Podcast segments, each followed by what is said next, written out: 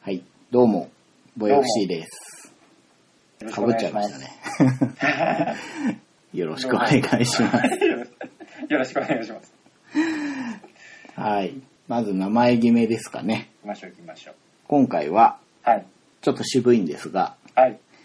思い出の会場、ほう。渋いですね。渋いですかすごいです よね。 ついにここまで来たかっていう。もう行き着いた感がありますね。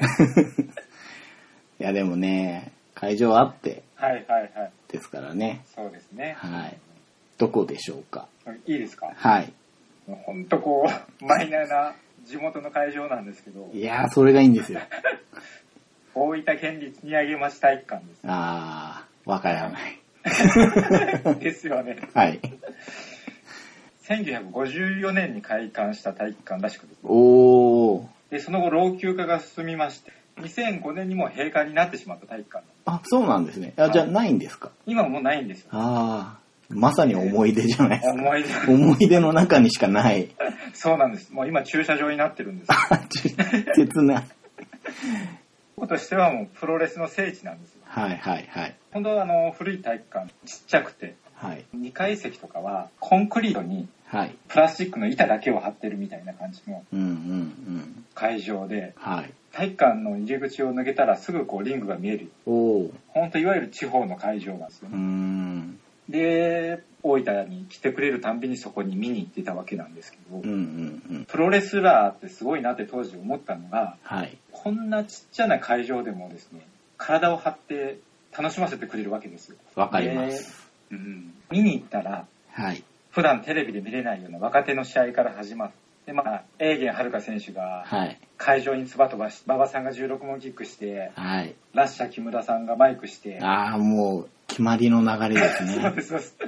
これこれっていう流れがありつつも、後半になってくると激しい試合をしてくれる。うんうんうん。ちっちゃい会場なんで、はい。お客さんも盛り上がるんですよね。熱気がすごいんです。うん、一体感ですよねそ。うですね、こう狭いだけに。うん。まあ、この地方って感じなんですけど、あの例えばチケットのもぎりをはいはい。してる若手選手の後ろで、うん。エーゲン選手がうんうんうん。無駄話してたりとか、いい。こう、他の選手がふらーっと歩いてたりとかいうのがもう身近なんです。昭和だな。そうなんですよ。本当、いいなっていう。で、橋本真也選手があの、ゼロワン立ち上げ当初にですうね、ん、はいはいはい。やっぱりこの体育館に来てくれて、あ、そうなんですそうなんですね。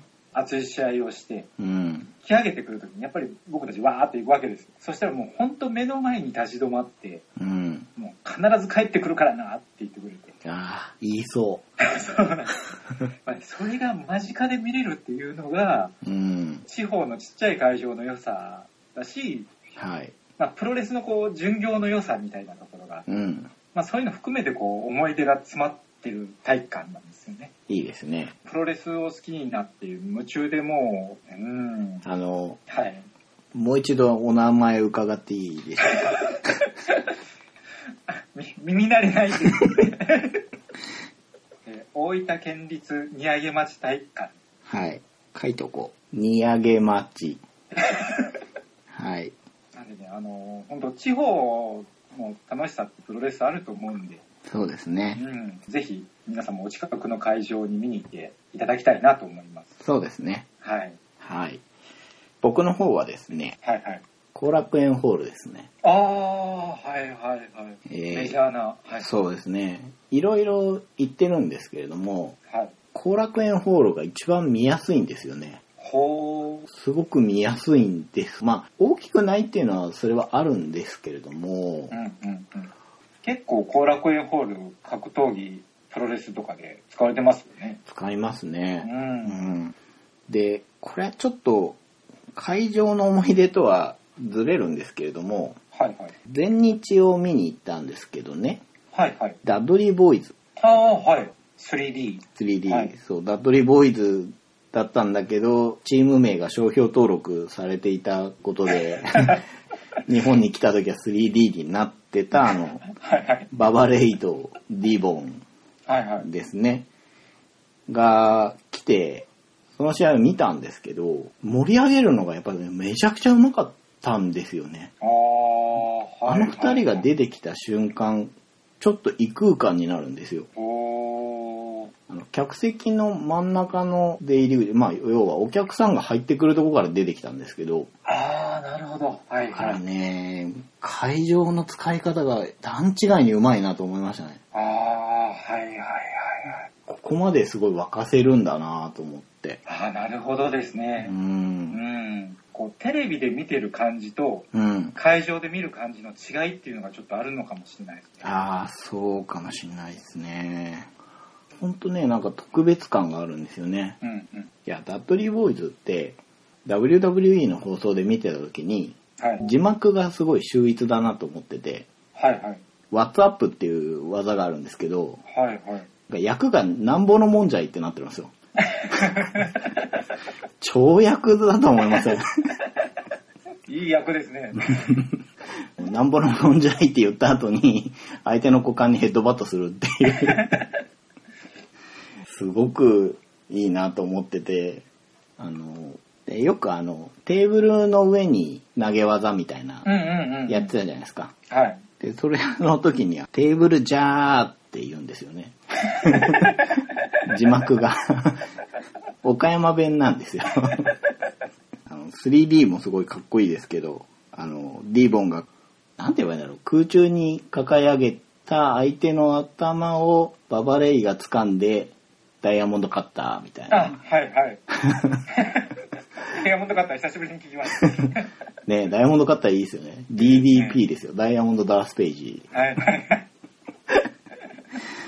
まあ、 その岡山部屋も込みで面白いと思ってたんですけど、 まあ本人たちを後楽園ホールで見たらものすごかったっていうえー、いいですね。話なんですけど、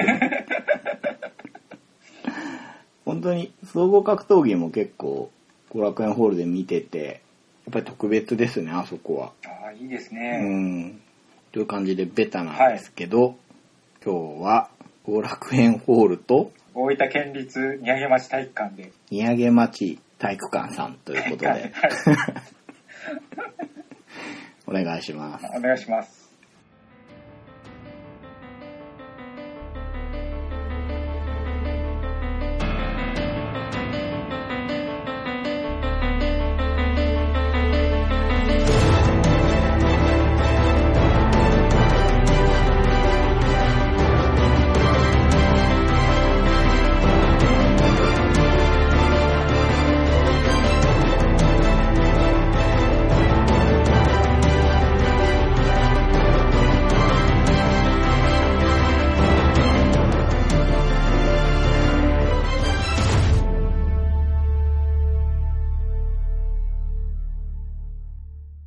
えー今回話すのは、はい。 UFC192 とはい。 UFN77 ですね。うんうん。まあ、この中からいくつかね、記憶に残ったはい。試合を話していきたいと思うんですが、うんうんまず192の方。これが2015年の10月4日ですね。はい。ダニエル・コーミエ対アレクサンダー・グスタフソンのライトヘビー級のタイトルマッチ、はい。うんえーセミでタイロン・ウッドリー対ジョニー・ヘンドリックスがあるはずだったんですけどジョニー・ヘンの減量失敗により流れましたねこの流試合がれねましたね。楽しみにしてたんですけどね。そうですねただうんこれによってローラー対コンディットの勝者にタイロン・ウッドリー挑戦することになるんじゃないかってことなんではい。結構それは新鮮なカードですよね。うんうん。ですね。まあ、あとはジョニヘンが、はい。ちょっとね、コンディション作りがうまくいってないことが最近多かったんで、うんうんっていう感じですよね。そうですね。うん。うやっん。ぱ点滴禁止になったのが、ああ、なるほどなるほど。うん、ねう。ん、まあ、すごく減量した後に点滴で一気に戻すってのがあるらしくて、はいはい。それができなくなったからじゃないかってね、ちょっと話もありますけど、はい。あと、ライアン・ベイダー対はい。ラシャド・エヴァンス、ライトヘビー級ですけど、ラシャドがだいぶ久しぶりでしたよね。そうですね。久々に戻ってきて、元王者ですからね。うん。はい。はい。ここら辺がメインカードで、メイン外で僕がちょっと気になったのが、はい。アラン・ジョーバン対アルバート・トメノフ。はいはい。はい。なん とか、OFC でも取り上げてますよ、はい。非常に感情豊かな。そして男前。そんなアラン・ジョーバンの試合があって、あとですね、セイジ・ノースカット対フランシスコ・トレビノっていうのもおー話したいなと思うんですけれども、この試合は見てないですねう。んうんうん。で、UFN77 の方は、2015年の11月8日に行われたんですけれども、はい。メインがダン・ヘンダーソン対ビクトー・ベイフォート。はい。うん、ベテラン対決ですよね。うんうんうん。で、セミがパトリック・カミンズ対グローバー・テイシェイラはい。ー。であとね、話したいのが、トーマス・アルメイダ対アンソニー・バーチャックうん。ですね。はい、ここら辺を話していきたいなと思うんですけれども、はい。じゃあまず UFC192 の、はい。うん、まあ、下から、下からっていつも下からって言うんですけど、何が下かっていう感じですけど、政治のスカット対フランシスコ・トレビのおうおうライト級ですけれども、はい。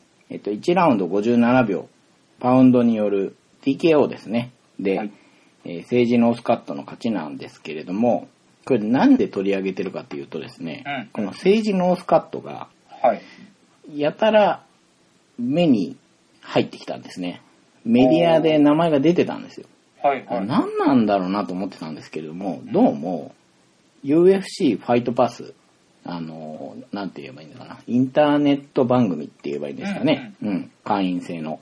で、配信してるダナ・ホワイト、社長ですよね。はい。ダナが有力選手を探し回るドキュメンタリーみたいのがあるらしいんですね。こう、はい。それで発掘された選手第1号なんですって。そうなんでうすんか。、それでどうへも、なんか話題になってたらしく、ーはい。はい。うん、19歳で6戦全勝で 4KO、一本勝ちが2っていうことで、はい。まあ、試合数は少ないですけど、パーフェクトレコードなんですよね。うんうん。そんな選手が UFC にデビューして、1ラウンド TKO 勝ちっていうことで、おー、華々しいデビうューですね。ん、ニックネームスーパーですからね。シンプル。すごいですよね。政治スーパーノースカットですよ。すごい。うん。すごい名前ですね。しかし、その19歳っていうのがまた若いですね。そうですね。だからこの選手が今後も連勝を築いていくのか、名前を記憶しておいた方が見てて面白くなるのかなっていう感じの選手だったので、うんうん、うん。はい、名前を出してみました。なるほど。はい、次がアラン・ジョーバン対アルバート・トメノフ。はい。ウェルター級の戦いで1ラウンド2分55秒 TKO でアルバート・トメノフの方が勝ったんですね。はい。で、このトメノフがうん。強かったですね。強いですね。うん。なんて言うんだろう。すすべての打撃が、粉砕力があるっていうか、 はいはいはい。すごい一発一発が強い上に、本人がなんかやたら頑丈そうなんですよね。なんか微動だにしない感じがありますね。そうなんですよ。開始早々に、あの、相手のね、ジョーバンのミドルを抱えて、持ち上げて、ぶん投げて、なんか強そうだな、シンプルに強そうなはいはい人が出てきたなと思って見てたんですけど、ううんうん。ん、打撃が重くてしっかりした感じで打って、蹴りもしますようね。んでとにかく頑丈そうで途中で金的食らったんですけどはい。いや別に止めなくてもっていう感じ のええと思って見てたんですけどいけるのに。そうそうそう まあ常磐のジャブも入ってるんですけど、うんとにかくすぐに打ち返してでトメノフの方が打ったハイキックをガードしたんですけど動きが止まった常磐にパンチを畳みかけてそこからのパウンドで勝利だったんですけれども、これ今後が気になる選手だなと思って。ですようね。ん。ジョーバン君も強いですよね。い。や、強い。まあうんちょっと危なっかしいなとは前から思ってたんですけ ど、ただやっぱりアグレッシブだからはい。こそなる感じで、試合は面白いじゃないですうんうんか。うん。で、またね、こう負けた後に、今まではほら、勝った後のモーション楽しいなって言ってたじゃないですか。うん負けた後に、もう完全に顔から落ちてんのに、うんなんだよ、まだやれたのにっていうことしてて、 ちょっと周りが取り合ってない感じあったじゃないですか、あれ。言ってる本人の目の焦点が合ってないそうなんですよ、 そうなんです。いや、あの、ちょっと半分笑っちゃってますけど、はい、ある意味すごい勝ち気ってことですよね、あれは。はいはいそうですね、うん気持ちが前に出てる、うん。でもね、なんだろう、完封っていうか、押しつぶしちゃったような勝ち方でしたよね。はい完全に圧倒するっていうよううな、ん。パンチも的確に入りますしねそうなんですよ。最後のラッシュもすごかったですし、うーん。で、ちょっと調べたら、はいはいまだ23歳でした。はあまだまだこれからですねはい。で、18戦してて16勝、11KO、一本勝ちがない。ほほほ 気持ちがいいですね。気持ちがいいですね、はい。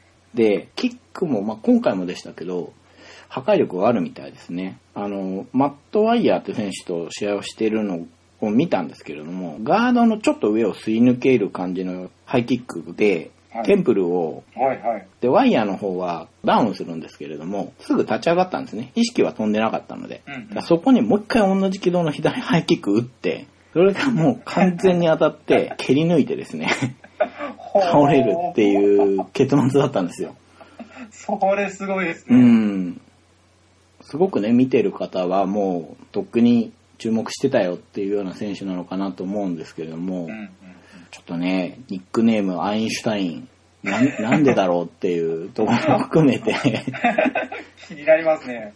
みじんもアインシュタイン差がないんですよ ね。しないですよね。いや、ちょっと今後も気にしていくと、うん見てって楽しいかなっていうような選手ですけどね、ウェルター級は人材が豊富すぎて上まで上がってくるのかなっていうのはちょっと思いますけどね。そうですねうー。ん。はい。あとは、ライトヘビー級の4位、ライアン・ベイダー対5位、ラシャド・エヴァンスですね。うんうんえー3ラウンド判定で、まあ、約2年ぶりの試合だったラシャドの方が負けてしまったんですけれども、うーん、ベイダーが強かったなっていう。うん。一回り強くなったような。そう。いやイもメうージが、本当にね、ほん、ほんとそのまま。あの、ほんと一回り強くなったって思いました、僕も。ですよね。うん、なんだろう。体もでかくなったような気がするし、はいはい。打撃も威力もありつつ精度も増して、はい、で、なんなんかか、し試合運びもそうなんですよ。ね、うまいなというか。ね、久しぶりなんで勘が鈍ってたかもしれないですけど、ラシャド、試合運びの上手い選手じゃないですか。はいはい。だけど、完封してましたからうね。ん。なんか顔つきまで正解になったようそな。うなんですよ。いやー、ほんと、一回り強くなる。他の言い方が思いつかないです。そうですね。うん。 もうその一言が全てのようなうん。感じでしたよね。ああ、でも3位か、今。そうです。はい。まあ、ベイダー良かったなっていうことで。そうですね。はい。で、メインがライトヘビー級の王者、ダニエル・コーミエ対2位のアレクサンダー・グスタフソン。はい。これ5ラウンド判定で、コーミエが王者を防衛しましたね。うんうんうん。危なくもそんなにないように見えたというか、そうですね。うーん。やっぱり総じてみれば、うーん。こう見えかな。割れてましたけどね。うん。コーミエが、リーチの長い選手に、さほど不慣れってことがないのかもしれないですね。そうですね。むしろグスタフソンの方が逃げてましたもんね。うん。距離取ろうとして。コミエの潜り込んでのショートパンチ強そうですよね。うんえージョーンズにも散々やってましたけど、はいはい。くっつくと強いですね。強いですねう。ん。で、くっつけますしね、あの人。それがすごいですようね。ん。見てると、はい。グラウンドでのこう、肘を相手の方にこすりつけるような、あうんうの、ん。えぐい、 やりますね。やっぱああいうキワキワが厳しいな、全然休ませないですよね。ですね。グラインダーっていうんですかね、削る力が強いですようんうね。んうんううん。ん。はい、そんなコミエが防衛したということで、で、まあ、元王者のジョン・ジョーンズが戻ってくることになったんで、はい。次はそこですかね、やっぱり、そうねで。しょうね。まあまあうん負けて王者から退いたわけじゃないんでね。はい。孔明としてはここで勝って、うん。名実ともに王者ですって言いたいですよね。うん。気持ちよくね、うん。まあね、ベルト取った時もまずジョン・ジョーンズの名前を出しましたからね。そうですね。うん。うんまあでも強いからな。ジョン・ジョーンズなぁどうなんでしょうね。どうですかね。とりあえず、あんまり反省してる気がしないんですよ。復帰が決まった時に、はい。喜びのダンスをツイッターかなんかに上げて、うん。慌てて消したりしてたもん。相変わらずですよね。ほんとほんと本当に。なんでしょうね、このナチュラルなヒールさ。しかもな、一周回って好きになれる感じじゃないんだよな。それありますようね。ん。はい。UFC192 は、はい。そんな感じでしたね。うんうんですね。うんはい。で、UFN77 の方ですけれども、下から行くとですね、トーマス・アルメイダの話になるんですが、はいはい。これを一番話したいので、はい最後に持っていきます。あ、そうしました。はい。というわけで、セミのライトヘビー級4位、グローバー・テイシェイラ対パトリック・カミンズですね。はいはい。これが2ラウンド1分12秒 TKO でグローバー・テイシェイラが勝ちました。はい。相変わらず格下の選手にはえげつないっていうね。本当ですね。はい。またスーパーバトルファーマーがやってきて格下を耕してんなって思いましたよ。うーん。あの、パトリック・カミンズっていう選手ははい。確かコーミエが試合するんで、うんはいレスリング時代のライバルということで UFC にひょいっと入ってきたような選手で、はいはい。その後ね、着実に試合をして、現在9位、這い上がってきたわけですけれども、はい。ねえ、テイシェイラが、刈り取りましたはね。い、完膚なきまでに叩きのめしますんだうね。んまあカミンズがタックルを狙ってきても、まあ、冷静にさばくと、はいで、速いジャブ打って、はいはい。アッパーとフック、ガードの隙間に 的確に打ち込んでって、はい。うん、スタンドも制圧して、手詰まりになったカミンズを金網に、まあ、押し込んでというか、閉じ込めてというか、はいはいパンチをもう雨あられで連打してた ら、レフェリーが、無理だなって感じで止めたっていうね。うんうん。そうですうね。ん、えぐいなーって いう。うん、強かったですうね。ん、シエラが。もうそこまでにしとけよって感じでそうしたそうそうそうそう。はい。面白い試合でしたよね。で普したね通にね。ああ、やっぱりトップどころはテクニックがあるんだなっていう ね、感じでした。僕あの、この試合をはい。見てて、ちょっとあの、ユニフォームなんですけど、はいはいはいはいはいはい。まあ、デザインのことよくわからないんですけど、はい。ユニフォームが今決まってるじゃないですか。はい必ずリーボックのユニフォームになってて、はい。ランキング的に格下の選手が白で、はい。格上の選手が黒じゃない。はい。白の方にははい。黒い太いラインが入っててう、んうん。黒い方には白い太いラインが入ってるじゃないですうか。んうんうん。でもあれがすごくわかりづらいなと思って、はい特にこの試合って、はい。二人ともあの、坊主じゃないんです。はい。一回りこう、低シエラが太い感じはあるんでそうすでけすど、ね。熱い感じでしたね。はい。まあ似たような体型といえば体型じゃないですか。似てました。なんで角度によったらその色が逆転して見えて、そうなんですよユニフォームのなんかすごい分かりづらいなと思っ不評ですよね。ただ、今までの不評って、て。はい。要はみんな一辺倒のデザインでリーボックって書いてあって、まあスポンサーだから当たり前ですけど、はい。選手の個性なくなっちゃったなって話だったじゃないですか。うんうんう。ん、やっぱマイティマウスは Xbox の T シャツで来てほしいなってとこじゃないそうでなんです よ。はすか。だけど、今回は見づらいなっていうのが出てきたじゃないですか。いはい。どうかなってね。何のために色分けてるか分かんないですよね。黒と白ってね、うん。もう色はね、好きにさせてあげてもいいんじゃないかなって思うんですけどね。う。そうなんですよね。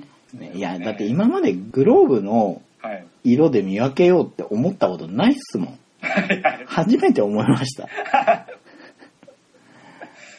グラウンドになると特にわけ分からなくなりますよね。。そうですすね。ちょっとね、はい。 肌の色もなんか近かったし、あそうそうそうなんですよね。改善してほ しいですよしてほしいね、ここももうね。あの正直もう元に戻してほしいですね。もうあのスポンサーのロゴがびっしり入ってていいんで、うん。そんなことをはい思ってました。わかります。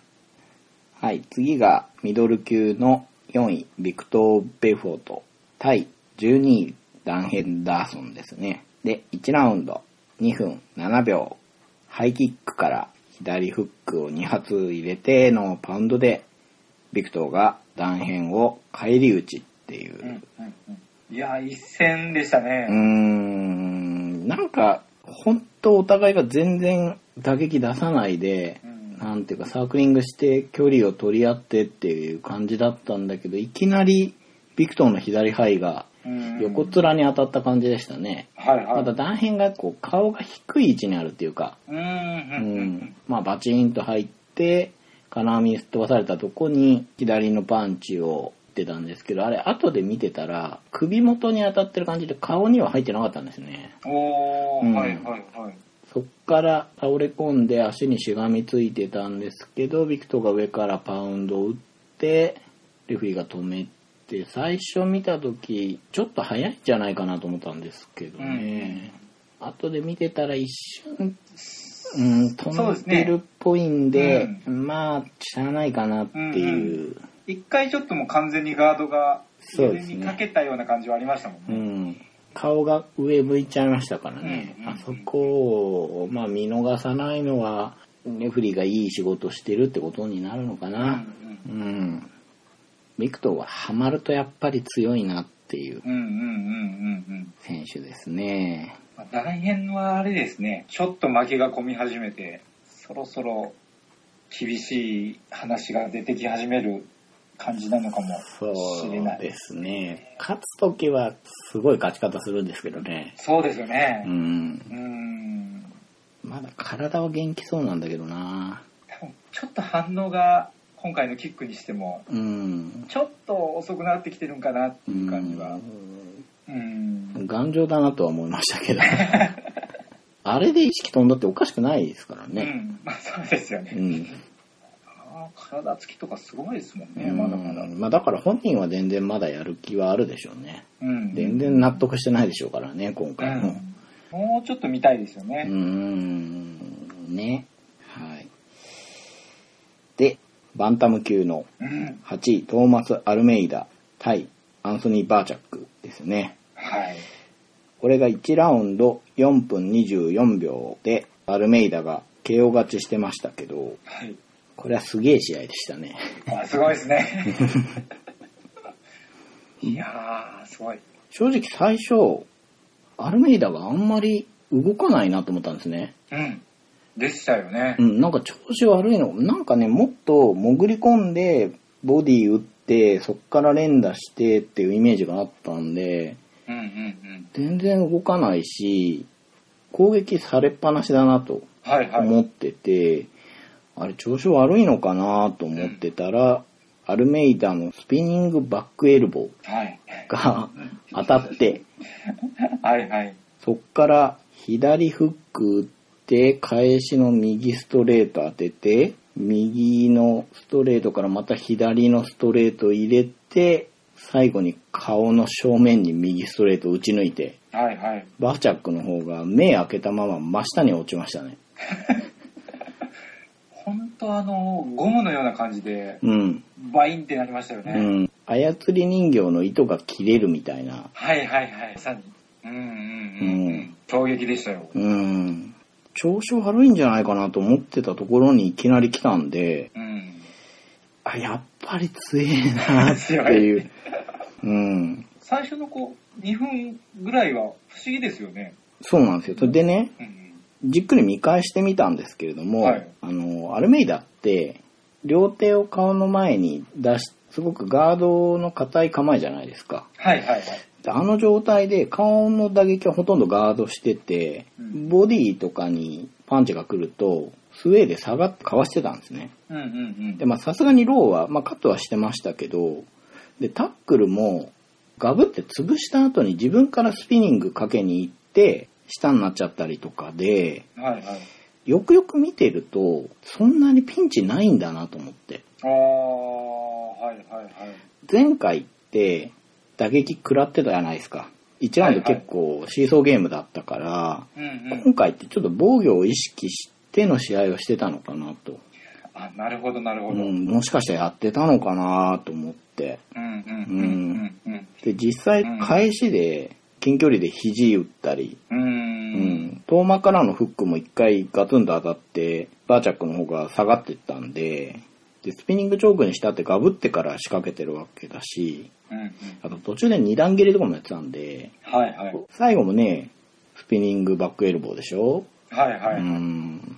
だから、余裕がなかったってわけじゃないのかなっていう。ああ、はうい。ん、むしろ前回の反省を生かしての、なるほど。チちェンジってほどじゃないですけど、ょっとステップアップしようう。ん、いや、そうだったとしたら、恐ろしいですね。恐ろしいですよね。確かに、これから着実に上がっていこうとすると、やるかやられるかみたいな試合続けていくわけにもいかないですもんうんうんね。、そうそう、前回はね、ブラッド・ピケットにいいの入れられちゃってたんうで、んうんううん。ん、そうですね。歌詞でも強いですよね。決めに行く時の、うんこう的確なパンチだし。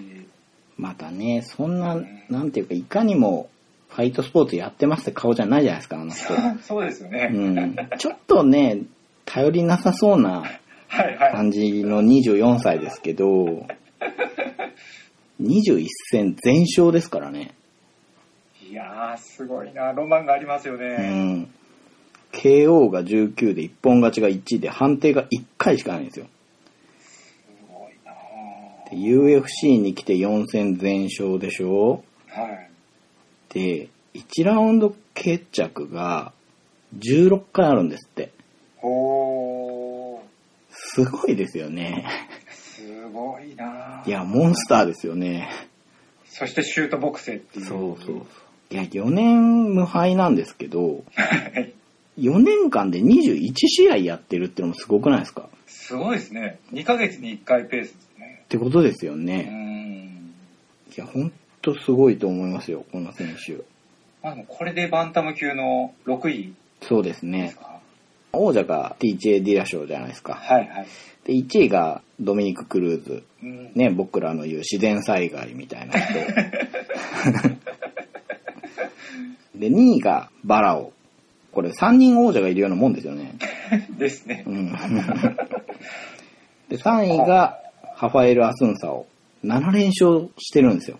ほで、ー。まあ僕らだけかもしれないですけど、7連勝してるのにちょっと影が薄いような選手がいるバンタム級。怖いですね。 4位にユライアがいてですね、はいはいまあなんかちょっと鼻のある選手が多いんで、ですね。まあ、ちょっとアスンサオがイメージが弱いのかなと思いつつ、で、5位がアルジャメイン・スターリング。うん。あの、水垣選手に勝ってて、うんうんうんううんん。スターリングも11戦無敗なんですよ。はー。これは詰まってますうね。ん。相手のバーチャックの方も調べてみると15戦12勝3敗なんですね。ほうほうほう。 KO が4で一本勝ちが6、判定が2って、まあバランス型ですけど、15戦12勝ならね、立派な戦績じゃないですか。はいはい。ですよね。その選手を、ああですからね。ううん。ん、なん、なんなんですかね、この人の強さは。いや、だからそこが見えない感じはありますよね。ありますね。まあ、次が5位以内のトップランクの選手と戦って、うん、どういう試合見せるかですうね。ん、うん、衝撃でしたう。ん。はい、そんな UFN77 はい。でしたね。はい。いや、面白かったです。面白かったです。そうそう、バーチャック調べてたらですね、はい。この人 MFC っていう団体のチャンピオンだったらしいんですけれども、おう空き巣が入った時にこのベルトを盗まれてるらしいんですよね。 あの、チャンピオンベルトを手放してしまったっていうのははい見ますが、空き巣に取られたっていうのは初めて見ましたね。急に好感度が上がってる。 わーって思っちゃいました。 子供のおむつも取られたって書いてありました。 同列ですか。じゃあ、ボードゲームの話ということなんですけれども、はいはい。何のゲームの話をしましょうかって打ち合わせをしてた時に、はいはい。トランプの話がああ、そうですね。はい。じゃっていうことでね、はい。はい、お願いできますか、 トラン私プを。、宮城町体育館からはい、お送りしたいと。いはい、や最近ですね、はい、トランプで遊んでまして、はい、はい、はい。で、もうちょっとハマってまして、ね、おう、もうめっきりボードゲームを遊ぶ時間が減ってきてます。うわー あるべきとこに変える的なことなんですか、それは。いや、そこまでもないかなとは思ってるんですけど、はい、やっぱ広く遊ばれてるゲームっていうのが面白いんだな。ですようね。ん。そりゃそうですよね。でまあ、きっかけなんですけどう、ん、トランプとか見てると、うん、なんか意外とこう、いろんなデザインのトランプがあって、うん、うん、あ、面白いなって思ったのと、うん、うん、うん、うん。でもう一つはやっぱりトランプゲーム大全あ、書籍。書籍はあいの本が出て、はい、まあ250種のトランプゲームが入ってるで興味持ってはい。で遊んでみると楽しくてですね おう、ハマってるんですけども大体何を遊んでるんですか2人用ゲームのはい。クリベッジっていうゲームなんだあー、聞きます。面白いと。これが面白いんですよねでちょっとそのゲームなんですけども はい。ともとははい。 17世紀の初頭にイギリスの詩人ジョン・サックリングによって考えられたらしいんですはあ。よくわからないんですけど詩人が。はい詩人が何百年も前に、はいはい。もう伝統ゲームですよね。そうですうね。ん。で、ルールが結構独特で、はい。あの、慣れると簡単なんですけど、うん。ちょっと説明するとですね、はい。カードはジョーカーを除いた52枚を使います。はい。で、親と子を決めて、うん。カードを6枚ずつ配ります。うん。で、各プレイヤーはその6枚から2枚を捨て札にするんですよね。うん。うん。その捨て札の、まあ、2人でやるんで合計4枚はまとめて脇に置いておく。うん。その後に配らなかったカードの山札の一番上をペロッと表にするんですよね。うん。で、この表にしたカードをスターターっていうんですけども、ほこの状態でセッティングは終了。う。ほはい。ここから1枚ずつカードをプレイしていきます。う。うん。で、合計が31を超えてしまうと、1回そこで仕切って、うん。また残りの手札を交互に出していくんですよね。うん。うん。で、このカードを出していくときに、はい。まず役ができたら得点になります。うん。うん。主に役としては同じランク同じ数字のカードが連続で出せたら2点とかはい。ランクが3つ連続すると、えー3点とか234とか345とかはいはい。であとちょうど数字が15になるように出すと2点みたいな感じ、うん。うん。うん。で、まずは交互にプレイしていくんはい。ですね、はでいプ。レイして得点が入ったら今度お互いに出した4枚のカードを回収しますはい。でその4枚のカードとさっき言った配らなかった山札の一番上をペロッとめくったスターターはい。この5枚で役ができてたらそれがまた得点になるんですようーん。で得点の役はさっきのプレイ中の役と似てて、まあ、同じランクのカードが2枚あったらペアで2点とかうん。それがまたこう順になってたら3点とか、うん。うん。合計が15になる組み合わせがあれば2点みたいうん。なでそこでまた得点が入りますはい。で、最後に、ちょっと特殊なとこなんですけど、さっきあの6枚の手札から2枚それぞれ捨てたじゃないですか。そうですね。うん、で、その4枚は、クリブって言うんですけど、親の得点になるんですよ。うーん。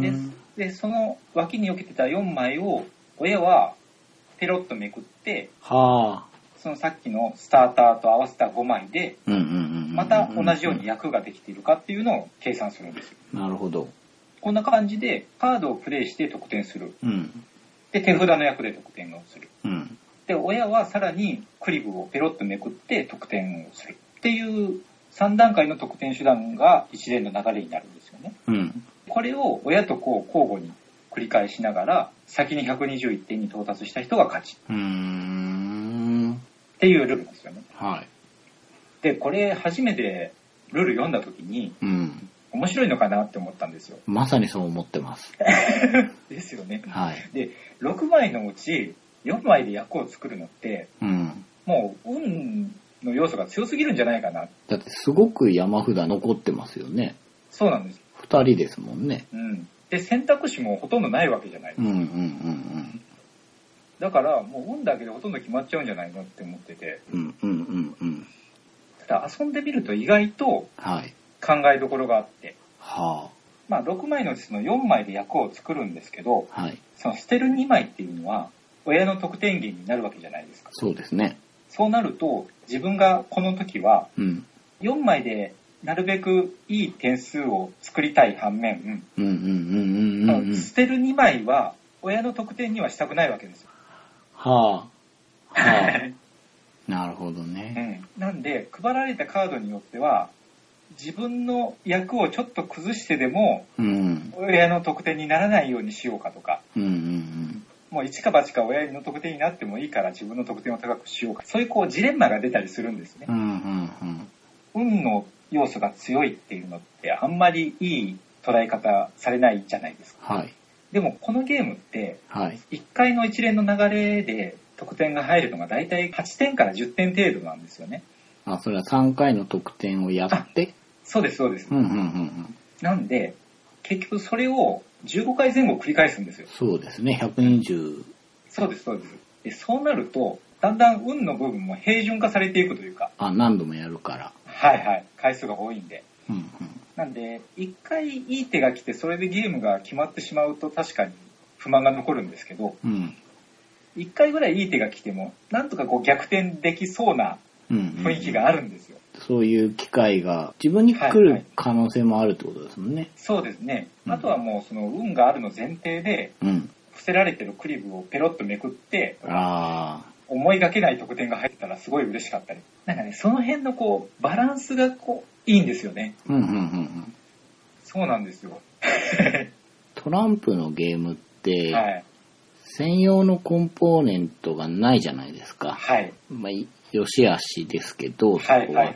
ただ、ないのに残ってくるってことは、やっぱりシステムのパワーがすごくあるってことですようんね。うん。見た目に左右されないですからねう。ん。この辺って、多分もうバランスのちょっとした感覚というか、うん。いうところなんで、はい。まあ遊んでみるのが一番だとは思うんですよね。なるほど。なかなかちょっとこう伝えづらいところはあるんですうん。ただまあ気軽ですやっぱり遊んでてうん。運の要素が結構強いんでうん。うん。うんその辺も含めてバランスがいいなって思いますねなるほど。うんあとさっきちょっとコンポーネントの話も出たんですけどはい。自分のお気に入りのもので遊べるのっていうのも楽しいなと思って、あ、このトランプでやってみようってなるかあね。そうなんですそうなんですでクリベンジって専用の得点ボードがあるんですよ120個の穴が開いててうん2列に、うん。それがこう渦巻き状にはい。開いていて、そこに、あの、針っていうんですかね。ペグですかペねあ、。ペグです、ペグ。それをこう刺して、はい。得点計算していって、最後に121個目に穴が一つだけ開いてて、おー。で、そこに刺した人が勝ちみたいその最後が1個っていいですね。な。いいんですよ。 そこに到達できるのは1人だけなんですね。そうなんです。なるほ相ど、手ね。のペグを追い抜いて最後の一つに刺す時の快感みたいなうーのが、ん。僕は、あの、すごく安く、うん安いボードを使ってるんですけど、それでもこう、木製の専用のボードなんで、うーん。まあ、なかなか雰囲気も出て、結構最近見てると、あの高級そうなボード使ってる方とかもいるし、いろんな種類もあるみたいなんで、まあこれも掘り始めたら深そうだなって感じがして、なるほど。クリベッジ自体ははい。伝統ゲームなんで、うん。まあ、言ってしまうとあの、トランプゲーム大全見なくても、うん。ネット上にもルールがあるんで、うんうんうん。で、クリベッジボードもなくても、はい。 121点までカウントできれば何でもいいんで、うんうんうん。まあぜひ一回試してみていただきたいな。なるほど。はい。はい。ニアゲンマーチ体育館さんは、だいたいそれを、クリベッジを遊んでるんですかそうですね。じゃあ本当にハマったんですね。ありますねまああとはあのトランプってトリックテイキングがはい。多くてうん。で僕もあんまり遊んでないんですけどはい。スーパートランプっていう2人用のトリックテイキングおお。これも結構楽しくてそれはトランプ大全に。それはトランプ大全に載ってないんですよあ、そうなんですね。もともとあのボードゲーム系のブログを見てはい。知ってはい。遊んでみたんですけどはいはい。ちょっと説明すると、えっ、と、まあ、52枚のカードを使って、はい。 13枚ずつ配ります。はい。で、配らなかった26枚の一番上をペロッとめくります。はい。もうそこからは普通のトリックテイキングなんですけど、はい。勝った方が、配らなかった山札の表になっている一番上をはい。取ります。はい。負けた方が次の裏返しになってるやつを取ります。はい。っていう風にやっていって、13回やったら、はい山札のカードが全部、ま、13枚ずつ蹴られてるはい。はい。わけですよね。はい。で、その13枚でもう一回トリックテイキングを始めるんですよ。なるほど。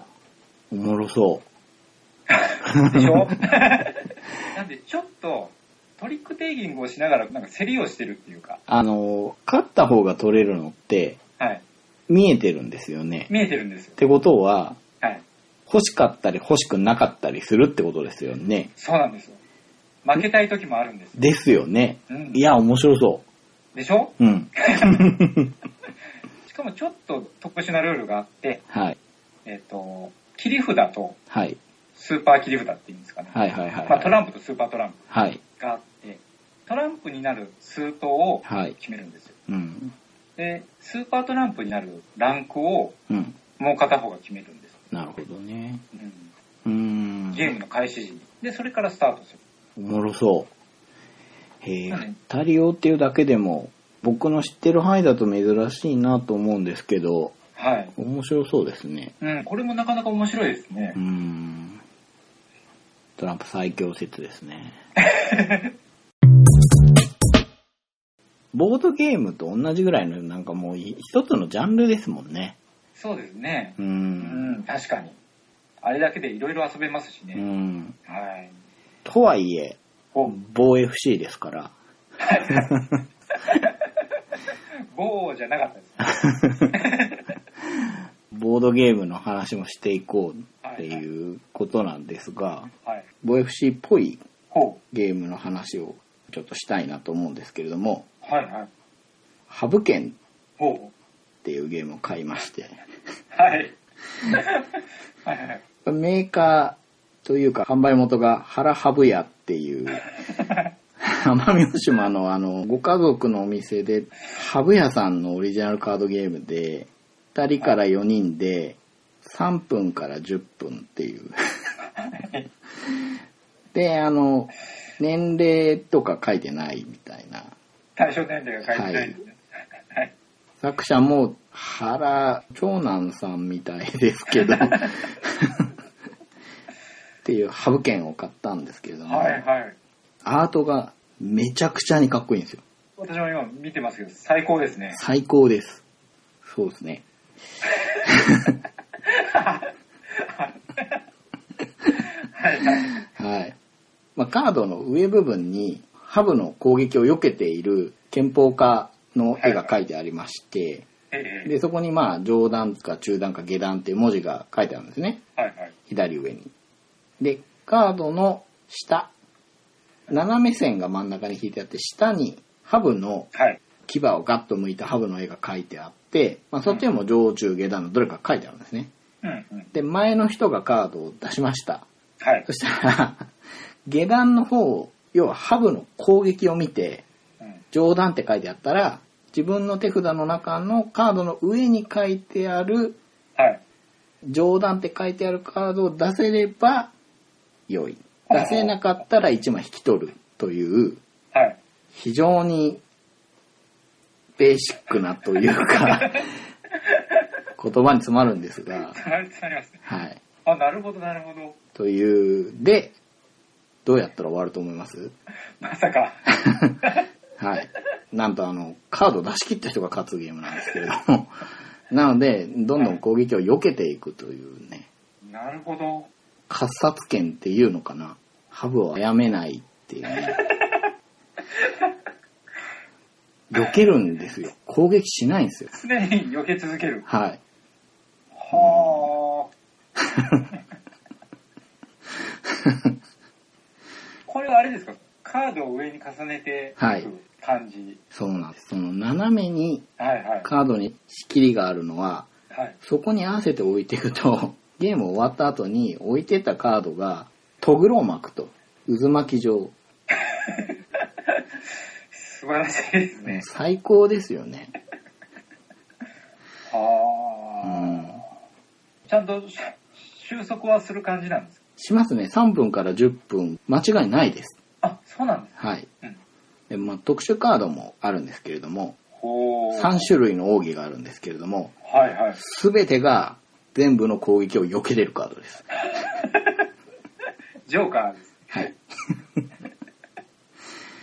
3種類のジョーカーと、ドロー2の修行のカードがありまして、ここら辺がスパイスになっていて、はい。まあ10分ぐらいで終わる。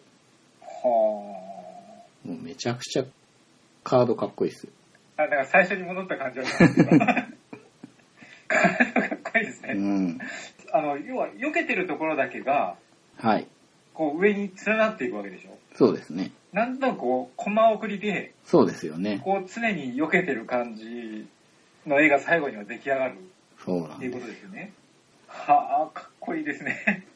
いや、ハブの、うんハブハントっていうゲームもありまして、ほうほう。もともとそっちを買おうかなと思って、サイト見に行ったら、うん。ハブ券の方を見つけてですね、はい。もう FC やってんだからこっちでしょっていう ことで、ハブハントも非常にアートがかっこいいんですけれども、はいはい。ここはハブ券だな。やっぱ格闘技ですからね。そうですよ。まあ、格闘。格闘技しないんですけうど。んははこれは、ハブ屋さんのホームページで買う感じなんですそうです。通販で買いましたね。今、見てるんですけど、はい。すごいのがこう、ハブの革製品はいはいはい。に混じって、はい。そう、二ハつブね。ゲームが急にポンポン と移植ですよね一。色ですよね。いやもう、コンポーネントもすごいよくできてるんですけども、はい。ホームページもめちゃくちゃよくできてて、うんうんうんうん。で、通販すると、ハグについてのあれこれのチラシ来るんですよ。一緒に届くんですね。。はい い。まあ、は今の説明を聞いてあはい。欲しいと思った人は、はい。自己責任っていう か、ハブはいいですね。そうなんです自己 責任で。まあ、こんなゲームを買ったんですけど、はい。もう一個格闘技系のほう。カードゲーム、はい。これは僕探してます話になるんですが、はいはい。欲しいなと思ってるのがあるんですけど、はいはい。グランドマスターっていうカードゲームで、はい。あの、何年か前に合宿で温泉に行った時にですね、はい。っていうか調べたら1999年だったんですけど、 はお、だいぶ前ですね。い、先輩が持ってきまして、ええ朝方まで遊んだっていう思い出のゲームなんですけど、はい。福田オリジナルから出てて、おー、日本のゲームなのいや、これがね、どうも違ったみたいなんですけど、はいはい。 2人から6人で90分。はい。で、箱の方には、年齢書いてなくて、代わりにヤングアダルト向けっていうお言葉が書いてあって、はいはい。ヤングアダルトが何歳を指すのかがよくわかんないんですけど、まあ調べたら12歳以上はいはい。で、発売が1986年。うん。作者がクリス・ゴーデックっていう方で、多分これしか作ってないみたいなんですが、はこれがね、ハブ剣に負けず劣らずアートがかっこいいんですよ。なんだろう、70年代っていうのかな。ー。ほうほうほう。あ、今ちょっと私行き着きましたけど、なんか、かっこいいですね。すごいサイケデリックな色使いで、うんうんうんうんうなんん、かとにかくかっこいい。この赤とか紫とかはい。緑がこうベタっと塗ってる感じの、そうなんですよね。あの、まあとにかくかっこいい。最高ですっていうやつでいすいけでど。すね。うん。で、ゲームの内容なんですけど、はい。全然覚えてないんですよ。そうなんですか。ただ、あの、格闘技のカードがいっぱいあってですね、はいはい。ボクシング、柔道、柔術、はい。合気道、はい。ここら辺が普通なんですけど、はいはい。まあちょっとずれてきて相撲、うん。まあでもありですよね。うんうん、ありますよね。で、タイキックボクシング。まあ、おムエタイですね。ただ、まあ当時っぽい言い方だなと思うじゃないですか。はい。ちょっとマニアックになってきますよね。はいはい。で、カンフーウーシュー。漢王欧州まあ多分、くっついちゃったんでしょうね。武術を欧州って読んだんだと思うんですよ。あ、なるほど、なるほど。はい。で、ここら辺からおかしくなってくるんですけど、サバット、サバット。ご存知ですかサバッわト。からないです。あのー、フランスの護身術、あの、ブルボン朝時代に体系化されたって言われ る、サバット。おー、わなんかマニアックですね。はい。ペンチャックシラット。あ、全然わからないですね。あこれは東南アジアの伝統武術ですね。ほうほうほで、ここまではなんとなく名前が聞いたことあったんですよ。う。はいはい。で、アーニス・デ・マノっていうのがあってですね、ほうほこれがわからなくて、はい結構検索してやっとわかったんですけど、う。はい。フィリピンの武術です。おー 全然聞いたことがないですもん。狩りって知らないですかねあ、カリ、名前は聞いたことあります。ありますよね。はい。フィリピンの方って方言的なものがいっぱいあって、はい。狩りが地方が変わるとアーニスっていうものになるんですって。はいはいっ。ていうかなりマニアックな武術。で、極めつけがはい。ナチュラルボーンっていう、生まれつきのって意味じゃないですか。これ武術でも何でもなくて、究極は生まれついて強いかどうかだっていう まあ、素質だと。素質。ひどいっす。これらの武術とプラスアルファをなんか1000日とかはい。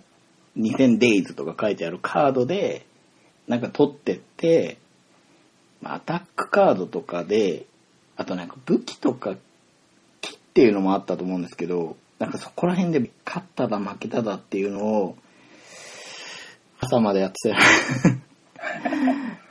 あ、一種格闘技的な相撲対ボクシングみたいな。 た。いや、なんか一人でいろんな武術を覚えていくんですよ。お、あ、あ、そういうことなんですね。うん。確かそうだった。